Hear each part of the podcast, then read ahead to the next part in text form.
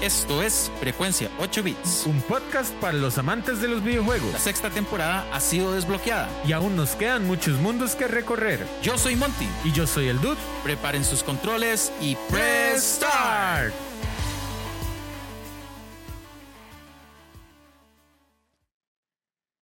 Sean bienvenidos a un episodio loquísimo, buenísimo, interesantísimo de Frecuencia 8 Bits.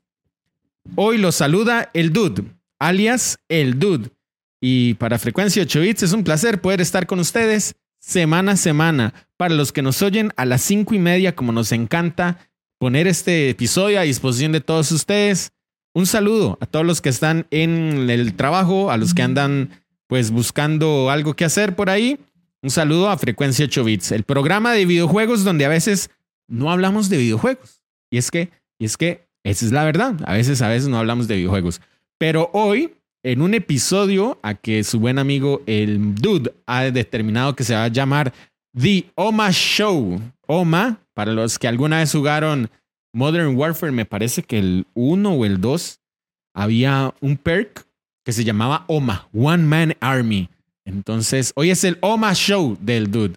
Vamos con muchas noticias, muchos saludos, mucha información que espero que no sea muy aburrida, porque yo sé que cuando uno está solo, gente, cuando uno está solo, uno se quiere pegar un balazo. Bueno, ustedes, yo no, yo estoy feliz aquí. Hoy he ordenado un poco más el set para que se vea como un set de televisión. Así que me estoy preparando para cuando tenga que hacer un programa de videojuegos ya formal en televisión nacional y yo tenga que salir diciendo, sean bienvenidos a un episodio de Frecuencia 8 Bits. Muchas gracias nuevamente por estar con nosotros y gracias. El Dude no puede estar con nosotros esta semana, Monty, pero vamos a estar ahí. La verdad que vienen muchísimas cosas, muchísimas cosas. Yo sé que han estado pendientes de redes, tantas cosas que hemos estado haciendo. Y en Frecuencia 8 Bits nos encanta que ustedes estén semana a semana con cositas, cositas. Así que hemos estado haciendo mucha información. Monty sigue haciendo cápsulas. Monty sigue haciendo este, eh, videos. Ahora se está, estamos subiendo bastante video. Lo que es TikTok, lo que es eh, Facebook, Instagram, las redes, Twitter. Y estamos yendo a muchas cosas. Entonces, esta semana traemos mucha información. Además de un pequeño show, ¿verdad? Un pequeño este, no show, sino digamos eh, información que tal vez usted le va a servir un lunes para pasar su presa o para pasar un rato mientras que cocina o para simplemente saludar y decir, hola dude, este, por aquí estamos en el frecuencia 8 bits de Oma Show, patrocinado por el dude. Así que un saludo para todos. Lo primero que vamos a ver hoy son las noticias, así que Muchas noticias han acontecido en el mundo del gaming. Y es que, gente, hoy, 13 de noviembre, sale por fin lo que son las nominaciones del GOTI. Nos estamos volviendo locos. Estamos necesitando ya saber cuáles son esas nominaciones de GOTI. Y hoy, 13 de, diciembre, 13 de noviembre, perdón, salen las nominaciones al GOTI. Un GOTI que está muy reñido. Todos sabemos, todos hemos visto lo fuerte que ha estado este año el GOTI. Y bueno, hoy en los distintos canales de información de, The Game Awards, ya sea, bueno, por su cuenta principal de Twitter, que es uno de los medios donde ellos más utilizan para hacer llegar las noticias, vamos a tener las nominaciones a los GOTY. Hay más, hay muchísimas categorías, ahorita no recuerdo si son alrededor de 30 categorías. Vamos a estar mencionando las principales categorías, vamos a estar viendo cuáles son los contendientes, ya tenemos el, el Mario Wonder, Mario RPG, Final Fantasy XVI, eh, Spider-Man 2, el Marvel Spider-Man, tenemos el Zelda eh, el Zelda Tears of the Kingdom, tenemos muchos videojuegos que van a estar en esa pelea por ver cuál es el GOTI. Y anunciarles oficialmente que en Frecuencia 8 Bits nos estamos preparando para una transmisión de talla mundial. Bueno, no sé si talla mundial, la verdad, pero sí queremos hacer una transmisión un poquito más profesional Queremos traer aquí algunos invitados que ya ustedes conocen, son muy buenos amigos de la casa de Frecuencia 8 Bits. Y queremos que ustedes el jueves 7 de diciembre simplemente abran los distintos medios, el Twitch de Frecuencia 8 Bits y ponga la transmisión al GOTI, porque queremos que sea como los Óscares adelantados en diciembre de los videojuegos. ¿ok? Queremos que sea una transmisión como la de los Óscares. Muchos comentarios profesionales, al menos bastante ñoños, bastante geeks.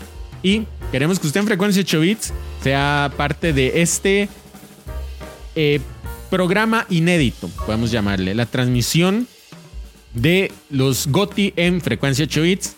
Por cierto, ya estamos como co-streamers oficiales de GOTI, entonces un saludo a todos los que quieren ser parte de esta transmisión. Seguimos con Puerto Geek.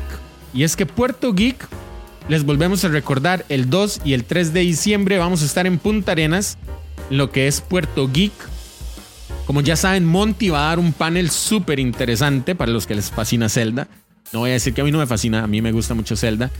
Este, y vamos a tener un panel de Zelda. No sé si Monty me parece que lo que va a explicar es un poco, la cronología de Zelda, pero lo va a hacer delante de una audiencia. Entonces va a ser una oportunidad bien bonita para que ustedes compartan con nosotros y se lleven algo más de frecuencia Chubits en vivo.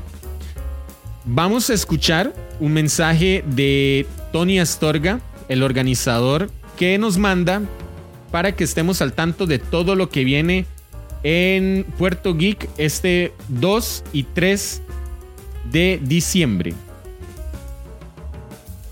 Se me perdió Tony. Vamos a ver por acá. Bueno, aquí está el mensaje de Tony. Lo ponemos atención. Buena, buena gente de frecuencia 8 bits, les habla Tony de Puerto Geek y los vengo a invitar este 2 y 3 de diciembre a nuestro evento en el Parque Marino del Pacífico en Punta Arenas, donde tendremos cosas tan chivas como torneos de Pokémon, torneos de Magic, tendremos a Sergio Acuña, a Dan Mora, a Cat Lobo, a Josué Chinchilla, a los Ícaro Comics, tendremos la búsqueda de One Piece, el concurso de quién se come más rápido en Churchill, tendremos eh, talleres sobre TCGs, tendremos talleres sobre juegos de mesa, tendremos talleres sobre Zelda, tendremos talleres sobre videojuegos. Eh, en Puerto Geek no va a haber chance para aburrirse, entonces los invitamos. Las entradas están entre 1500 para un día, 6000 para dos días y tenemos paquetes familiares en en 10.500 para cuatro personas para un día y 18.000 colones para cuatro personas para dos días. Además de paquetes promocionales que incluye una camisa y, un póster hecho por esos artistas que les mencioné. Y esos van a costar 12 mil colones. Y nos pueden seguir en nuestras redes, Puerto Geek CR, y ahí estará toda la información. Los esperamos, gente, y ojalá no se puedan perder este evento tan chiva. Ya escucharon a Tony. Puerto Geek CR. Es importante, pueden llegar a encontrarse tal vez algunas páginas que no son Puerto Geek. Puerto Geek CR, 3000 un día, 6000 los dos días. Hay distintos paquetes, incluso de habitación, donde usted puede este, buscar a Tony y preguntarle, porque Puerto Geek va a estar abriendo las puertas este 2 y 3 con muchísimas cosas. Les recuerdo, Puerto Geek, 2 y 3 de diciembre, panel de Monty. Gente, hay que ir a apoyar, la verdad. Yo estoy muy, muy emocionado de poder ir a ver en vivo un panel de Monty. Y bueno, un saludo a Monty que sé que nos está escuchando. Vamos con un mensaje de breve de las camisetas de frecuencia 8 bits. Como pueden ver, este, ya tenemos la, línea blanca que me van a perdonar. Subí una foto por ahí, parecía morado. Pues no es morada la camiseta. Aunque voy a tomar esa, esa recomendación muy propia porque se veían bonitas, la verdad. Entonces, aquí tenemos la camiseta, ahora en blanco de frecuencia 8 bits. Tenemos disponibilidad de tallas para que usted venga y se lleve la suya. Están en 10.000 colones. Un mensaje breve de las camisetas de frecuencia 8 bits. Cambiando un poco de tema y en lo que tiene que ver con tiendas de computadoras gaming. Paseo de las Flores se ha estado volviendo un punto muy interesante para todos nosotros los videojugadores. Y es que en semanas recientes hemos tenido la apertura de dos tiendas importantes para los videojugadores. Tiendas que se enfocan meramente en lo gaming, en el streaming. Y estas dos tiendas son una Ceretec, que abrió sus puertas este fin de semana anterior, y Virtual Tech, que lo hizo el la semana tras anterior, por así decirlo. Tenemos dos tiendas enfocadas en gaming, eh, dos tiendas de computadoras, algunas venden unas cosas, otras otras. Más específicas o un poco distintas. La verdad es que siempre hay variedad y yo creo que en estas situaciones donde tenemos tiendas que se abren en, un lugar, los, los que ganan son los videojugadores. Ustedes saben que, por ejemplo, cuando nos ponemos el gorrito de Nintendo o el gorrito de Sony, al final, si tiran buenos juegos, los que ganan son los videojugadores. En este caso, los videojugadores del área de Heredia y de alrededores, tenemos dos tiendas, VirtualTech y CRTech. Que por cierto, un saludo a Will Solera, que hemos tenido la oportunidad de saludar y hablar un poco. Y a Esteban Acuña también, ambos son los, los dueños de cada una de estas tiendas. Y nos encanta poder compartir con ellos porque son, este, eh, Will es una persona sumamente agradable, hemos estado hablando. Y queremos saludar y hacer la pequeña mención de que Saladín es creador de contenido de uno de ellos, de VirtualTech. Estuvimos con Saladín hace unas semanas al inicio de este podcast.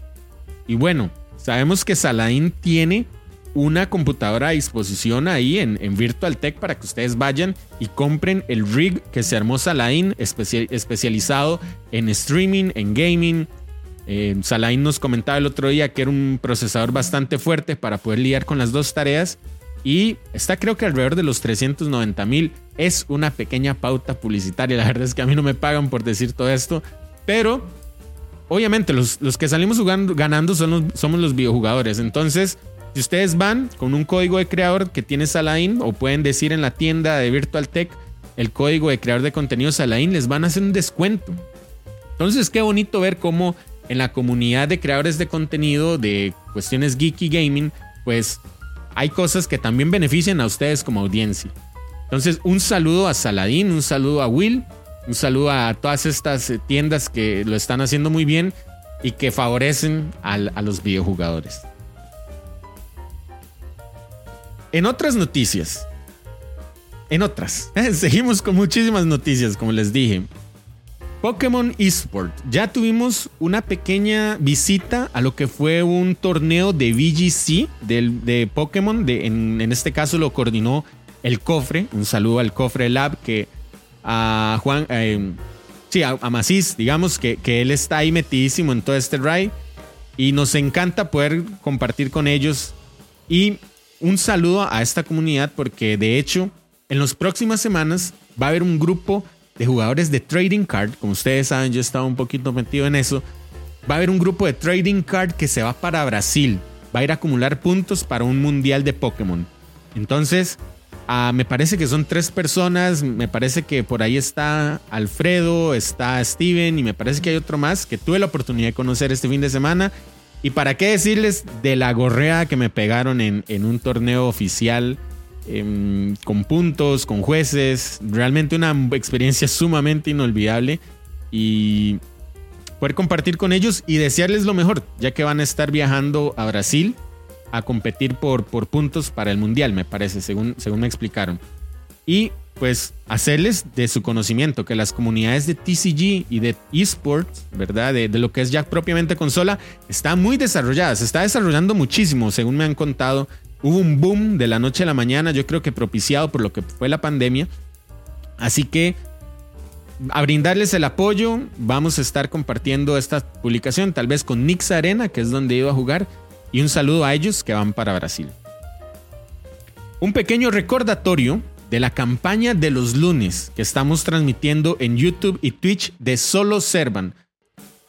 Un pequeño recordatorio para de la campaña que estamos haciendo con el Cubo Geek, Solo Servan y algunos otros creadores de contenido donde estamos haciendo una campaña de Dungeons and Dragons. Para los que no conocen este juego de rol, yo en algún momento cuando vino David dije que quería conocer Dungeons and Dragons, así que está ahí toda la información toda la oportunidad de, ver y de tener tal vez una vista un poco eh, distinta de lo que es un juego de rol. Lo estamos jugando por Twitch, por transmisión de Twitch. Así que los que no conocen, pues pueden acercarse el lunes, todos los lunes. De hecho, hoy lo jugamos a las 7 de la noche en Twitch de Solo Servan. Vamos a estar jugando Dungeons and Dragons para que ustedes se acerquen. Tal vez en otra oportunidad podamos hacer algo con el cubo, claro, y traerlo aquí a los micrófonos de frecuencia 8 bits para que nos enseñe cómo funciona todo este mundo del juego de rol. Y una última noticia en lo que tiene que ver el mercado nacional. Este fin de semana pasado fue el Expo Anime Art, donde hubo artistas, cosplayers y tiendas.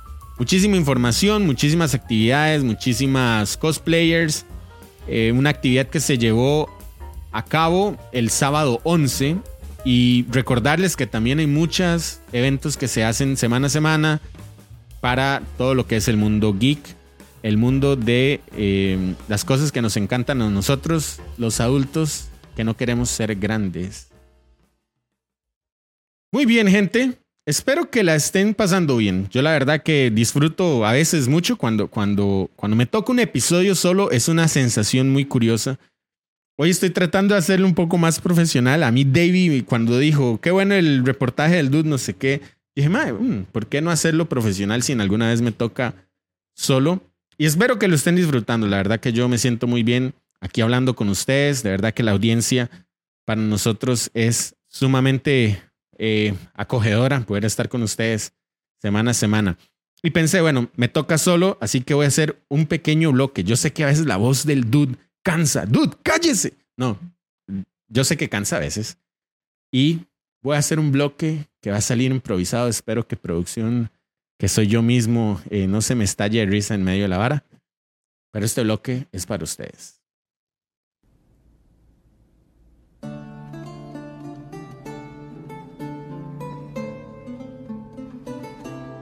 Los videojuegos y su historia. Un día de hoy, 13 de noviembre del año 2000, sale a las tiendas el Final Fantasy IX para PlayStation 1. El grupo teatral Tantalus visita el reino de Alexandria para celebrar el cumpleaños de la princesa Garnet. Sin embargo, el grupo en realidad es un conjunto de ladrones y su verdadera intención es secuestrar a la princesa.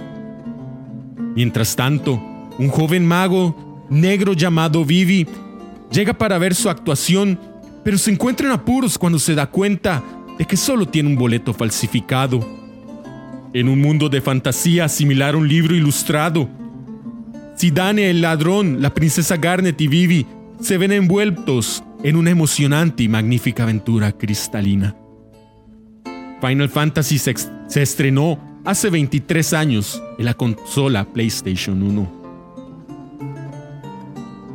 Cuando los nuevos líderes en Rusia intentan reconstruir el telón de acero, la guerra se intensifica, las bajas aumentan, se toman rehenes y se envía a los Ghosts. Lleva a un equipo altamente capacitado de Ghosts a través de una serie de misiones que van desde las demoliciones hasta rescates y enfrentamientos a muerte. Puedes llevar docenas de armas estándar y de misión especial. Invita a un amigo a unirse al combate en el modo multijugador, modo que en aquel momento era algo novedoso. Hablamos de la entrega de 2001 que hace 22 años se estrenó en PC, Tom Clancy's Ghost Recon el primero de una saga de videojuegos que para muchos de nosotros será una saga inolvidable. Un día como hoy en 2007, en las consolas de PlayStation 3 y Xbox 360, lo que creíamos que era uno de los videojuegos con mayores gráficos en el momento, una física avanzada y una tecnología y una narrativa inolvidable, se estrena el Assassin's Creed. ¿Cómo recordar aquellas grandes batallas en el Animus? Y todas esas teorías y locas cosas que veíamos en ese videojuego.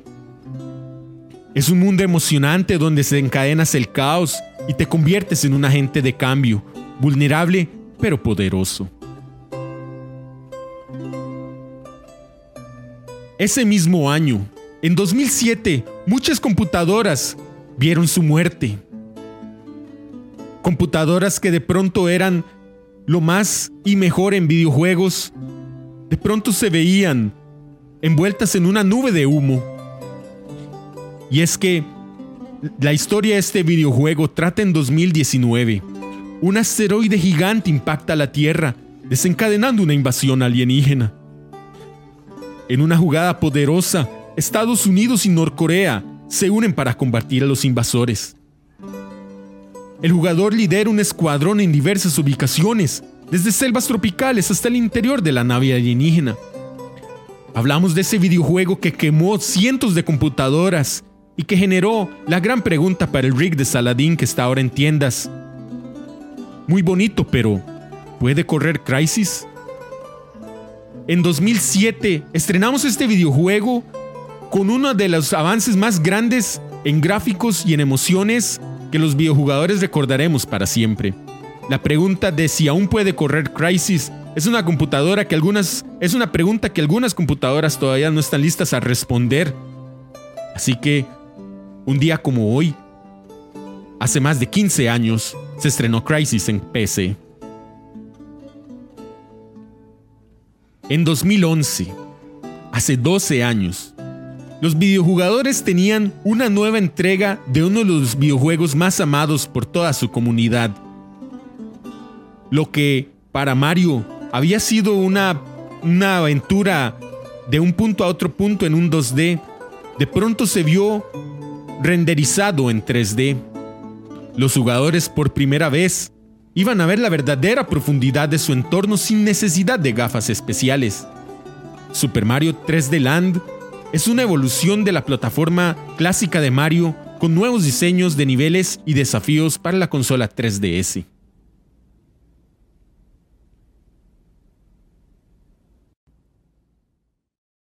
Wow. Qué idiota. Gente, qué idiota me siento. Bueno, no, no, no, no, estuvo vacilón, estuvo vacilón. Hasta terminó así. Yo no, yo no pensaba que terminara, que terminara la música. Producción, ¿qué le pareció? Muy bien, muy bien, muy bien. Un saludo a, a Dud, Galerín, por no decir otro nombre, que fue el, el, que nos trajo el día de hoy ese programa.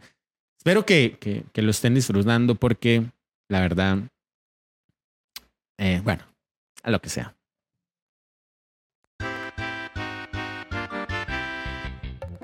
Muy bien, bonus semanal. Bonus, bonus, bonus, bonus semanal.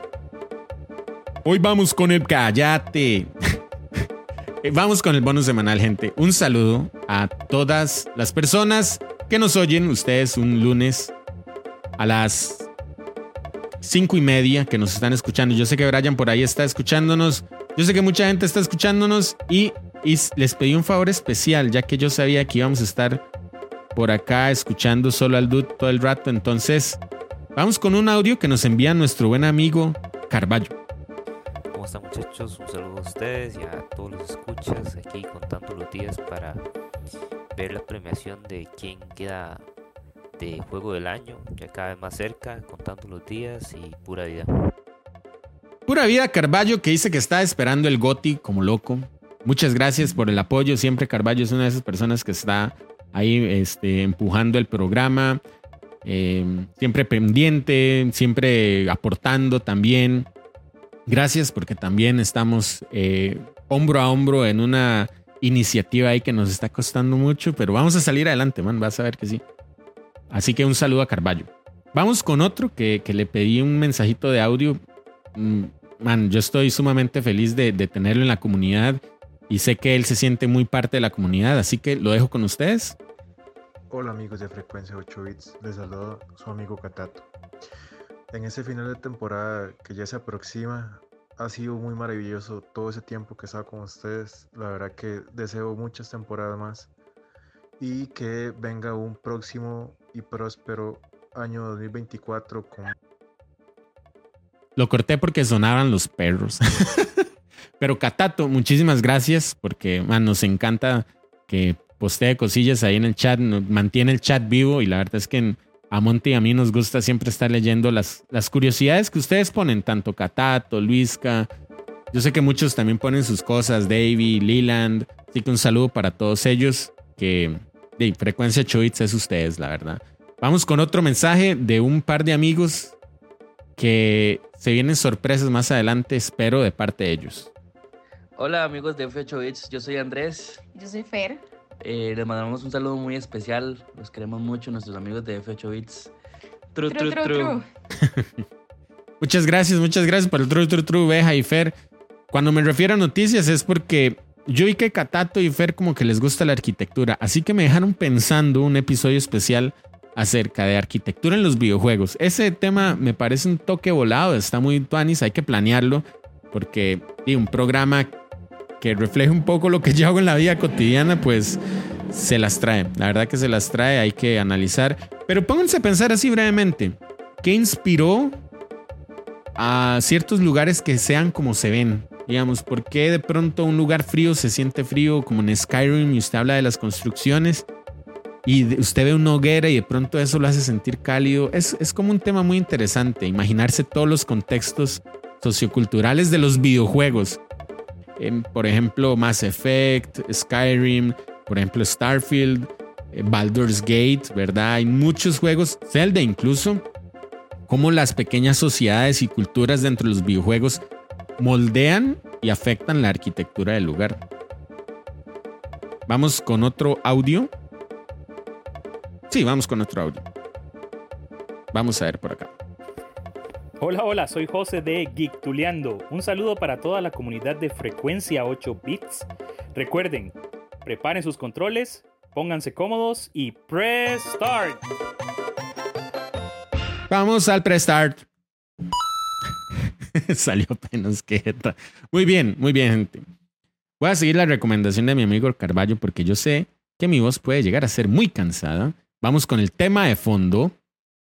El tema de fondo es el siguiente. Un día esto se está viendo un canal sumamente interesante en Pluto TV, que es una aplicación que está en el Roku, ustedes pueden descargar ahí gratuito, y hay un canal como de videojuegos. Entonces me llamó mucho la atención que em, estuvieran pasando historias y muchos temas. Y dije, este es el semillero de noticias, el semillero de información que yo necesito para el podcast vamos con un episodio que tal vez un poco técnico, no sé cómo lo voy a presentar, la verdad que, que, quiero compartirlo con ustedes porque me llama mucho la atención y vamos a hablar de números y vamos a hablar un poquito de todo. Primero, les voy a dejar música de fondo. Espero que ahí se sienta cómodo, que no quiero que tampoco pelee con mi voz. Muy bien, tenemos la canción de la fuente de la, de que por cierto me encanta esa, esa pieza, que es una variación, hablando de cosas ñoñas y tontas, es una variación de la pieza del mundo de agua de Mario Colitas. Saludo, Monty, un saludo. El día de hoy quería tocar así, hablarlo por encima, porque yo sé que un episodio solo se puede volver muy cansado. ¿Cuáles son las franquicias de videojuegos más vendidas en la historia? Las ventas de franquicias incluyen paquetes de expansión a pesar de que no se consideran videojuegos completos. Hay videojuegos que tienen dentro de su misma franquicia spin-offs o que tienen, digamos, una forma de ver diferente el videojuego. Hablamos muy específicamente como por ejemplo de Super Mario, que tiene Mario Kart, que tiene eh, Mario Party, que tiene distintas otras versiones del videojuego. Entonces, vamos a empezar de, los que más han vendido a los que menos han vendido. Y si ustedes tienen idea de cuántas copias ha vendido Super Mario, o digamos la franquicia de Mario, que es la franquicia con más ventas en el mundo, desde 1981, el nombre Mario ha vendido 557 millones de copias. Es el videojuego más grande en la historia de los videojuegos. Mario aparece por primera vez en el año 81 en el videojuego Donkey Kong, antes de protagonizar Mario Bros., seguido de la serie de videojuegos de plataformas Super Mario. Entonces, el nombre Mario, todo lo que tiene que ver con Super Mario, Mario Kart, Mario Party, Mario Sports, Mario RPG y otros juegos, ha vendido 557 millones de copias en efecto, porque dice que es uno de los videojuegos con 100 millones de copias por lo menos. Mario es el videojuego con más ventas en el mundo. El personaje fue creado por Shigeru Miyamoto y desde entonces se ha convertido en la mascota oficial de Nintendo. ¿Cómo olvidar a los que estaban pendientes del, de las Olimpiadas en Japón cuando Shinzo Abe, el primer ministro de, Japón, hizo la aparición en el, en el público ahí en Brasil, en Río, en las, en las Olimpiadas de Río, y lo que pusieron en el video fue un tubo de Mario, el chaval metiéndose y salió con una gorra. Entonces, realmente Mario es un estandarte de los videojuegos. Desarrollado por Nintendo, la franquicia de Mario se ha expandido a otros géneros de videojuegos, incluyendo carreras, deportes, fiestas, rompecabezas y videojuegos de rol. La franquicia incluye otros medios, incluyendo tres series de televisión animadas, cómics, una manga, dos películas y otros productos. Actualmente es la franquicia de videojuegos más vendida de todos los tiempos. Y si la franquicia de Mario ha vendido 557 millones de copias, el videojuego Super Mario, los videojuegos de Super Mario como franquicia, han vendido 326 millones de esos 557. O sea, la mitad de los videojuegos. Y hablamos ahora de la franquicia de Super Mario, lo que tiene que ver el Super Mario 1, Super Mario 2, el 3, lo dije correctamente, Aunque todos los conocemos como Mario Cebolla, Mario Colitas, Mario Capita, Mario Cuadrado, Mario Hamburguesa, Mario 3D, eh, todo lo que es la franquicia de Mario ha vendido, de Super Mario, ha vendido 326 millones de copias. En tercer lugar, la franquicia con 307 millones de copias es Pokémon. Salió a la venta el 27 de febrero del 96 creado por Satoshi Tajiri, fundador y presidente de Game Freak, en el 96 como un videojuego de RPG para la consola Big Game Boy, que pronto se convirtió en una franquicia de anime, manga, cromos, juguetes, libros, 20 películas, una de las películas animadas más taquilleras. Es producido por The, The Pokémon Company International y tiene es una compañía conjunta que tiene derechos o sea, que los posee Nintendo, Game Freak y Creatures Inc. Recuerden que Pokémon en realidad ha hecho sus variantes en anime, en manga. Imagínense la cantidad de peluches que puede vender de Pokémon. Y de hecho este fin de semana hablaba un poco con la gente de TCG que colecciona y juega y que tienen un nivel competitivo muy alto uno va a las tiendas y hay niños pequeños comprando sus Charmanders, sus Pikachu, que es la mascota oficial de Pokémon. Y es muy interesante porque al final es algo que va de las generaciones y va de generación en generación. Y yo he visto muchos, eh, muchas fiestas de un año donde un niño, digamos, donde un niño de un año está cumpliendo un año y le ponen tres Pokémon. A mí eso me, me parece muy vacilón porque le ponen los tres Pokémon iniciales y lo ponen a elegir un Pokémon. Entonces hacen fiestas temáticas de Pokémon para niños que ni siquiera saben qué es Pokémon, pero que tal vez a los papás les encanta toda la experiencia que han tenido con el videojuego. Y Pokémon es eso, Pokémon ha traspasado las barreras. Yo creo que hay como, podría haber hasta como más familiaridad de parte de la gente, de los niños Mario y, Mario Pokémon andan muy cercano y vean cómo las, las, las ventas los delatan. Las ventas, cuando se estrenó la película de Mario, yo recuerdo ver gente adulta vestida de Mario y ver niños vestidos de Mario. Entonces, es algo que pasa a las generaciones. Pasa a las generaciones y la verdad es muy bonito ver cómo la gente disfruta toda esta cultura que viene de Japón, yo siempre lo he dicho, la cultura, los japoneses ignoran lo mucho que han tenido de impacto en nuestra cultura.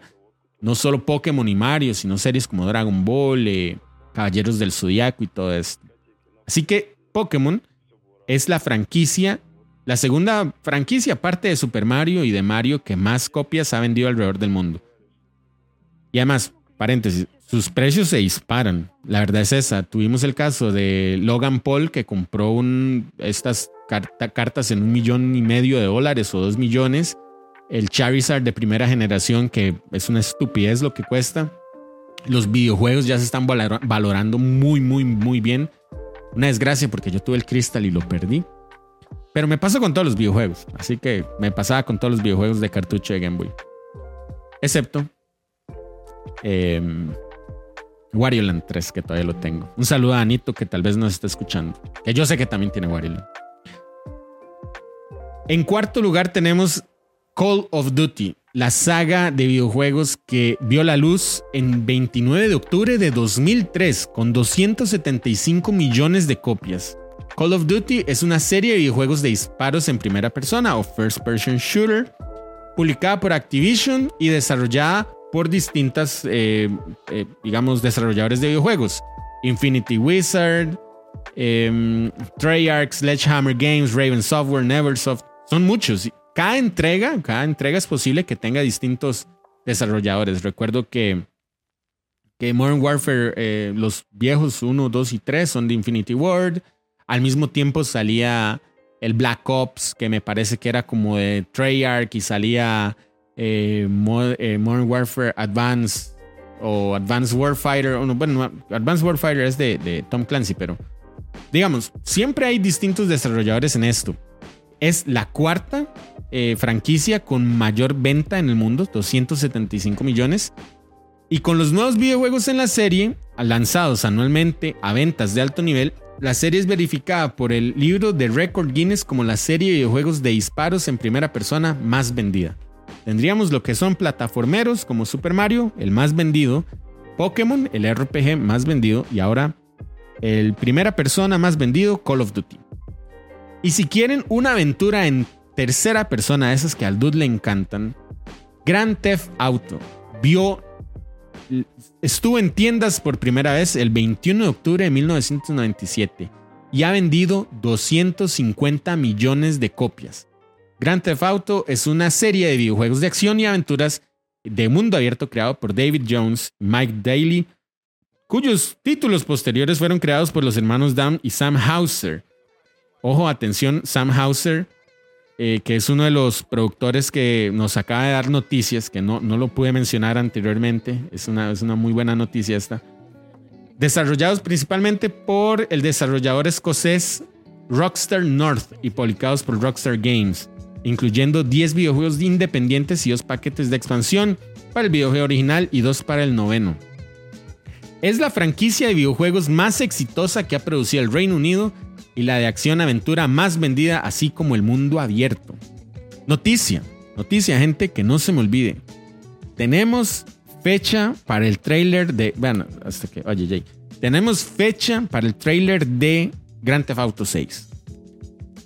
Sam Hauser nos dio la noticia hace unos días en, a través de la página, el Twitter de Rockstar Games, que para la primera semana de diciembre vendrá el trailer de Grand Theft Auto 6 probablemente en la semana de Game Awards. No lo sabemos si se va a hacer el reveal ahí. Pero lo que la gente estuvo como loca en este octubre deseando que sucediera, que era el trailer oficial de, de, de Grand Theft Auto 6, pues ya va a ver la luz. Probablemente es un trailer para decir que va a salir a finales del 24 o a inicios o mediados del 25. Así que ya estamos viendo una expectativa muy alta, un videojuego muy anticipado. Sabemos que el Grand Theft Auto 5 eh, tiene como desde 2016, me parece. Estamos a la espera de ver qué pasa con este nueva, esta nueva entrega de Grand Theft Auto. El siguiente juego es la, la serie de videojuegos de simulación física creado por Shigeru Miyamoto en 2006. De ellos, todos los que tienen que ver con el título Wii Sports. Entonces, 201 millones de copias vendidos con el, todo lo que tiene que ver con simulación de Wii. Recuerden que la consola Wii, aunque no era lo más atractivo para los hardcore gamers, pues sí lo era para las familias e incluyó la oportunidad de incorporar a, adultos que tal vez no eran lo más eh, tech savvy, ¿verdad? Para que ellos jugaran. Wii, entonces Wii Sports fue este videojuego que se incluyó con el Wii y el Wii es una de las consolas más vendidas en la historia. Aunque no fue muy atractiva para videojugadores de hardcore, digamos que les encantaban los gráficos de primera, de primera generación, digamos, o de última generación, 101 billones de consolas en el mundo. Es una de las, una de la consola más vendida a nivel de, en la historia y por supuesto, el Wii venía muchas veces con, con estas consolas. Así que, eh, digamos, la saga de videojuegos Wii Sports se coloca dentro de este montón de, copias vendidas. Y siendo, pues, el, el, primer videojuego de la serie Wii Sports.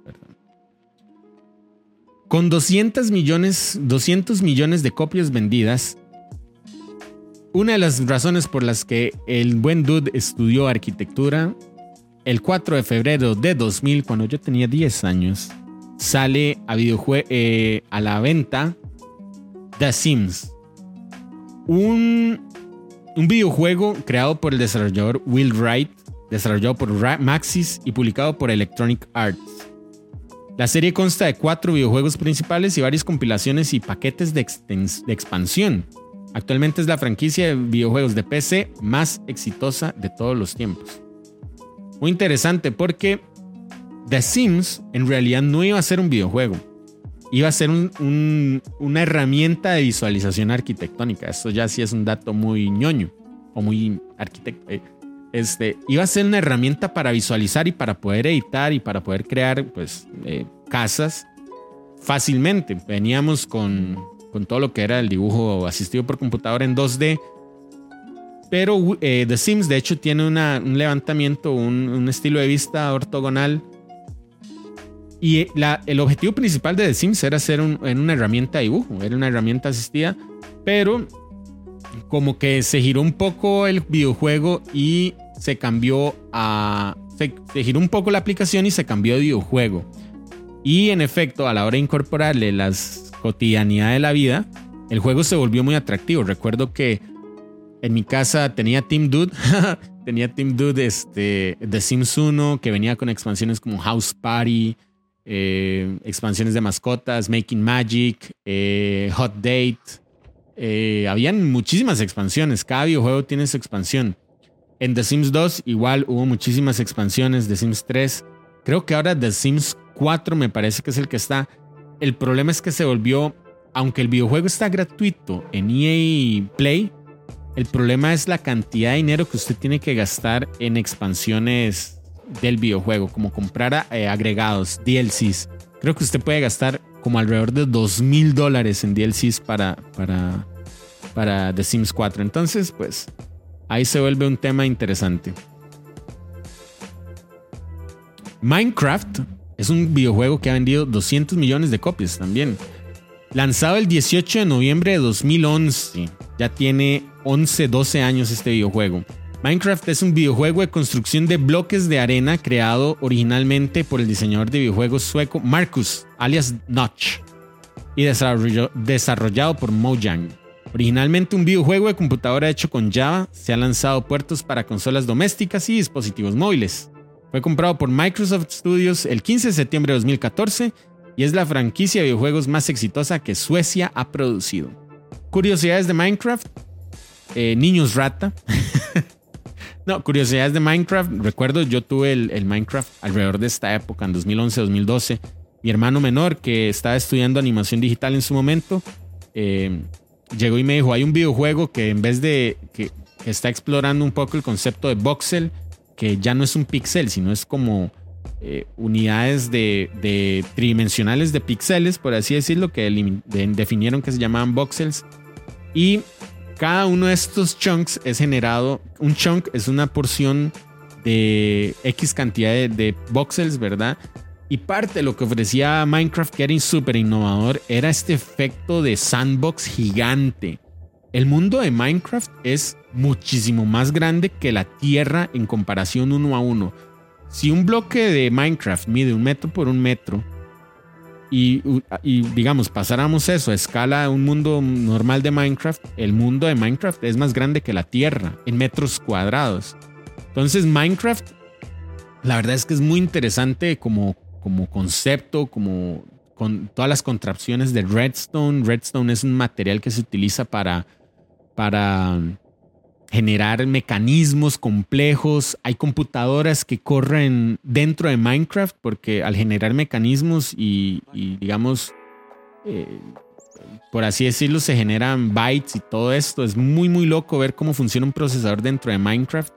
Y por supuesto, ya han jugado Doom dentro de Minecraft. Porque qué juego, no sé, qué, qué consola o qué, qué cosa no debería correr Doom. Ya hay teléfonos, ya hay eh, lavadoras, relojes, calculadoras. Han creado dentro de Minecraft un Doom. Entonces Minecraft es un juego que yo sé que a muchos no les agrada por la cuestión gráfica. Hay mods de Minecraft que, que digamos utilizan ray tracing y son preciosos, la verdad. Si uno ve Minecraft con ray tracing, es una belleza. Hay paquetes de texturas 4K que de pronto borran o dan una sensación muy loca del videojuego. Hay constructores especializados dentro de, dentro de Minecraft. Hay gente que se le da consultoría y que dice, yo quiero que, para, que me haga tal cosa en Minecraft para como un showcase de algo. Como lo vimos con The Uncensored Library, que es un servidor que está disponible para todo mundo en Minecraft. Que de hecho se volvió una historia interesante. Es un loop, un loophole, digamos como un vacío ahí que se le ofrece a los a los eh, reporteros en países con mucha discriminación o con mucha persecución, eh, digamos, con muy poca libertad de prensa, se le da el espacio a estos periodistas de que suban noticias por medio de los libros de Minecraft. Entonces hay como un pequeño loop ahí en el que usted como periodista no puede sacar noticias a través de las redes nacionales porque el gobierno lo banea, como en China, Norcorea, Rusia, países árabes, donde la libertad de expresión está muy limitada. Pero resulta que encontraron que a través de la conexión de un servidor de Minecraft, que se llama un Censored Library, lo pueden buscar, la organización eh, eh, Periodistas Sin Fronteras o Journalists Without Borders, ¿verdad? Como Médicos Sin Fronteras, algo similar, ha generado un servidor con una biblioteca donde estos eh, periodistas pueden meterse en Minecraft, escribir un libro, escribir artículos y publicarlos ahí. Entonces es un loophole ahí curiosísimo de cómo burlar a las autoridades y cómo un videojuego impacta la vida real. Muy interesante porque em, eh, ya estamos viendo esto, ¿verdad? Cómo, cómo funciona en la vida real, cómo afectan los videojuegos en la vida real, el mundo virtual de hecho, yo he visto conciertos en Minecraft. He visto, eh, bueno, muchos eh, meet and greets en Minecraft. La verdad es que es un mundo muy interesante. Con 170 millones de copias, Tetris, el videojuego soviético de Alexei Pajitinov, y lanzado en un amplio espectro de plataformas, Tetris, el videojuego rompecabezas, ha salido desde consolas hasta computadoras, dispositivos móviles y calculadoras, incluida con la versión de Game Boy, vendiendo más de 35 millones. Es la franquicia de videojuegos más exitosa que Rusia ha producido. Y un dato muy curioso de Tetris. Tetris, al ser un videojuego que salió en el 84, en plena Unión Soviética, aunque el creador es Alexei Pajitinov, todos sus derechos y todas sus ganancias son prácticamente o eran de la, de la, de la Rusia, de la Rusia soviética. De hecho, creo que lo había hecho como una forma de programación para algo. Cada una de esas piezas se llama tetriminos, tetrominos, algo así, que quiere decir piezas de cuatro, de cuatro cubos. Entonces, en Tetris usted ve solo piezas de cuatro cubitos, como una línea de cuatro, un cubo que tiene cuatro piecitas, una Z de cuatro, una la Z invertida, la L que tiene tres y uno en el sentido horizontal la L invertida. Entonces es muy interesante. Con un videojuego, sus derechos eran rusos. Y no fue hasta más adelante que le preguntaron a este Alexei que si quería, eh, digamos, algo. No recuerdo muy bien cómo es la historia. Si alguien la, cuenta, si alguien la recuerda, la puede escribir en el chat. Porque creo que él se dio los derechos a algo que se llama The Tetris Holding. Una cosa así. Entonces, muy interesante. Ahí lo tienen. Si ustedes han jugado FIFA 97, FIFA 98, FIFA 2000, FIFA 23, FC 24, resulta que el primer FIFA fue en 1993. Ha vendido desde esa época 150 millones. Una serie de videojuegos deportivos de fútbol lanzado anualmente por Electronic Arts o EA Sports y el primero en tener una licencia oficial de la Federación Internacional de Fútbol Asociados, el órgano rector internacional de fútbol.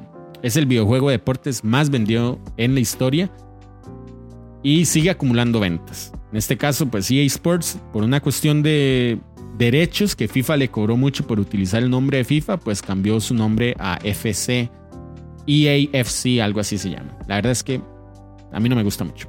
Pero sí recuerdo que anotar goles en FIFA 97 era sumamente fácil. Need for Speed en 1994, 150 millones, al igual que FIFA. un videojuego de Electronic Arts y publicado por varias compañías como EA Black Box, Criterion Games. La serie actualmente está desarrollado por Ghost Games con los videojuegos lanzados en múltiples plataformas. Actualmente es la franquicia de videojuegos de carreras más, más exitosa de todos los tiempos. Recuerdo en el, sí, como 92, 96, 97, cuando habían aquellas compus 386 o Pentium 3 que, que ya empezaban a tener CDs, que el primer juego que yo vi de un Need for Speed fue Need for Speed 3 o 2, por ahí, Hot Pursuit. Hot Pursuit, ajá. Muy interesante. sí, era una loquera. Eh, como en aquella época, pues uno veía aquellos conceptos y aquellos carros y son, pues, y clásicos, por así decirlo.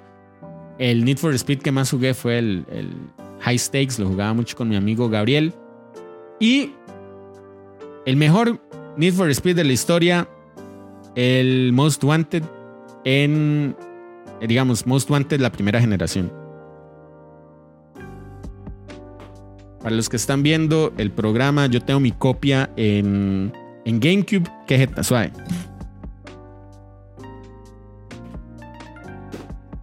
Un dato, dude. Tengo mi videojuego en, GameCube y lo tengo en Xbox 360 y lo tengo Team Dude. Suave toque. No, la verdad es que no. Sí, sí me va a exponer. Suave toque. Aquí lo tienen. lo tengo en Team Dude. Este. Un videojuego que la verdad me ha encantado. Así que aquí es donde se revela que Team Dude puede ser este. Digo, usted puede ser Team Monty, Team Dude, no hay ningún problema. Yo es que soy muy fiebre y dije, ma, yo lo quiero porque me encanta en todas las formas, en todos los colores, en todos los sabores. Para los que conocen los helados de los conviernes de Heredia. Entonces lo tengo en GameCube, que se ve muy mal, la verdad es la verdad. Se, lo tengo en Xbox 360, que se ve muy bien, la verdad. Es una de las formas que más me gusta darle. Y lo tengo en compu, que en medios que no voy a comentar cómo lo adquirí. Este, pero es el videojuego que creo que lo tengo más repetido en, además del Grand Theft San Andreas, curiosamente. Bueno, Assassin's Creed 140 millones, una serie de ficción histórica y una franquicia que ya tenemos Assassin's Creed Mirage que está saliendo. Con 139 millones de copias, The Legend of Zelda, una, una bueno, ¿Qué, más decir de, de, Zelda, verdad? Una serie de juegos de acción y aventuras de alta fantasía, creada por el diseñador de videojuegos Shigeru Miyamoto, desarrollado y publicado por Nintendo. Final Fantasy 135 eh, minutos, millones, una franquicia de los medios de comunicación creado por el desarrollador de videojuegos japonés Hironobu Sakaguchi y propiedad de Square Enix. La franquicia abarca 15, bueno, 16 entregas de juegos de rol junto con una serie de juegos derivados de video, películas y productos de consumo y otros medios interactivos y spin-offs, ¿verdad? Dato ñoño, Final Fantasy se llama Final Fantasy porque eh, Sakaguchi estaba a punto de perder la compañía y él, le, dijeron, más si no tenés un videojuego que sea realmente bueno, eh, vamos a cerrar y vamos a empacar todo, irnos para la casa. Era su última oportunidad, era su última fantasía, era su Final Fantasy. Así que se llamó Final Fantasy y pues pegó en la primera serie eh, hasta el día de hoy. Que por cierto, es uno de los contendientes al GOTY. Para mencionarlos rápidamente, porque ya se quedan de estar cansados: Mario Kart, Wii Sports, Sonic, Lego, Madden y Pro Evolution Soccer, en ese orden. Así que, para dar una pequeña Recapitulación, Mario es la franquicia de videojuegos más vendida en el mundo, con más de 557 millones de copias, ahora sí lo dije bien. Super Mario, dentro de la franquicia Mario, Super Mario abarca 326 millones de esas copias. Pokémon es el RPG más vendido, con 307 millones, y además de que tiene una cantidad de producto gigantesca, Call of Duty, el videojuego de primera persona más vendido, que ya sabemos que sigue entregando y sigue entregando, y ahorita vamos por Modern Warfare 3, que ya se avecina o que ya está a la venta. Bueno, me parece, ahorita les estoy dando información engañosa, gente. Grand Theft Auto 6, que esto sí es oficial, a inicios de diciembre se publica el trailer de lo que va a ser Grand Theft Auto 6. Entonces la franquicia con 250 millones, el videojuego de mundo abierto más vendido. Les recomiendo que vean el 1 y el 2. Es sumamente eh, nauseabundo ese juego. La franquicia de videojuegos Wii, Los Sims como videojuego de PC más vendido de todos los tiempos, Minecraft, el digamos el videojuego que fue comprado por Microsoft que se creyó que iba a ser todo un desastre y pues no lo ha sido. Minecraft de Notch, Notch este famoso creador de videojuegos, Tetris, el videojuego ruso más vendido en el mundo y es un videojuego rompecabezas. FIFA, el videojuego de deportes más vendido en el mundo. Need for Speed, el videojuego de carreras más exitoso por encima de Gran Turismo, por encima de Forza, por encima de todos los demás. Need for Speed se levanta como el campeón de esta categoría. Assassin's Creed, que está, que está siendo el, el videojuego de ficción, de historia más vendido de Ubisoft. The Legend of Zelda, el videojuego que Monty más quiere. Final Fantasy, el videojuego con 135 millones de copias, que lo vamos a estar viendo tal vez en este fin de año. Y Mario Kart, Wii Sports, Sonic the Hedgehog, eh, Lego, Madden y Pro Evolution Soccer. Por debajo de ellos hay muchas más categorías. Hay videojuegos que cumplen con 50 millones de copias al menos, como Resident Evil, Tom Clancy, Gran Turismo, Dragon Quest, Halo, Battlefield, eh, Tomb Raider, eh, em, SmackDown, lo que es WWE, Just Dance, Super Smash Bros. Donkey, Crash Bandicoot, Elder Scrolls, Bejeweled. 20 millones, Metal Gear, Monster Hunter, Tekken, Wii Fit, Pac-Man, Lineage, Uncharted, Dragon Ball, Street Fighter, Guitar Hero, Harry Potter, Revelator, Metal Perry, Medal of Honor, Star Wars, Diablo, Kirby, Metal Sports, etc. La verdad es que me yo, yo, quería hablar de esto hace un tiempo y bueno, eh, perdón si los, si los aburro un poco, pero la verdad es que yo disfruto mucho cuando me toca hacer una pequeña investigación y compartirla con ustedes. También disfruto de los saludos para los Patreons. Saludos para los Patreons. Vamos a estar saludando al Bigger Old Master Duder. Y me toca a mí, así que lo voy a hacer solo porque a ustedes les gusta. Caleb Dude, let down. Eh, Jordan Dude Bro Man, eh, Mana Manito, Mana Manito. Gabo Seckers, Gabo Seckers, Meowdy, Leland, Davey, Al Brian, El Kicks, El Bex. Un saludo a Beja, que, que, ya, que nos mandó un saludo también en audio. Correo frecuencia 8 bits arroba gmail.com. Frecuencia 8 bits arroba gmail.com. Vamos a hacer algo entre ustedes y yo, ustedes que me están escuchando el día de hoy. Cuéntenme, cuéntenme qué les pareció este micro, este One Man Army Show, porque eh, cada vez que me toca hacer uno, siento que le voy agarrando un cierto gusto. Y, la verdad que quiero saber qué piensan. Así que les voy a dejar en el episodio de Spotify qué piensan de este episodio. Si hay algo que no les gustó, hay algo que se puede mejorar. Eh, tal vez la música o tal vez eh, menos noticias o tal vez menos estupidez y más al grano. También nos lo pueden decir en Facebook, frecuencia 8 bits, el 8 en números. Twitter, Instagram y Twitch, arroba F8 bits. Recuerden, ahí vamos a estar con la transmisión del GOTI. Discord y WhatsApp nos pueden buscar en el Linktree slash F8 bits. Ahí están todas las comunidades. Nos pueden escuchar en Spotify, Apple Podcast, Google Podcast, o en la ambulancia de ahí atrás también. Esperemos que todo esté bien en esa ambulancia y que vayan escuchando el programa. Muy bien, así a manera general, muchas gracias de verdad por estar conmigo este día de hoy, este día 13. Recuerden, vamos a estar publicando los nominados al GOTI, que esa es la noticia de esta semana. Se vienen muchísimas cosas bonitas, se vienen eh, mucha información y se viene Puerto Geek. Recuerden, 2 y 3, Monty va a estar ahí dando una, una charla de Zelda. Estoy seguro que Monty va a querer estar con ustedes. Muchas gracias por estar el día de hoy con nosotros. Esto fue Frecuencia 8 Bits. El dude con ustedes acompañándolos hasta el último segundo. Después de una hora de pura hablada.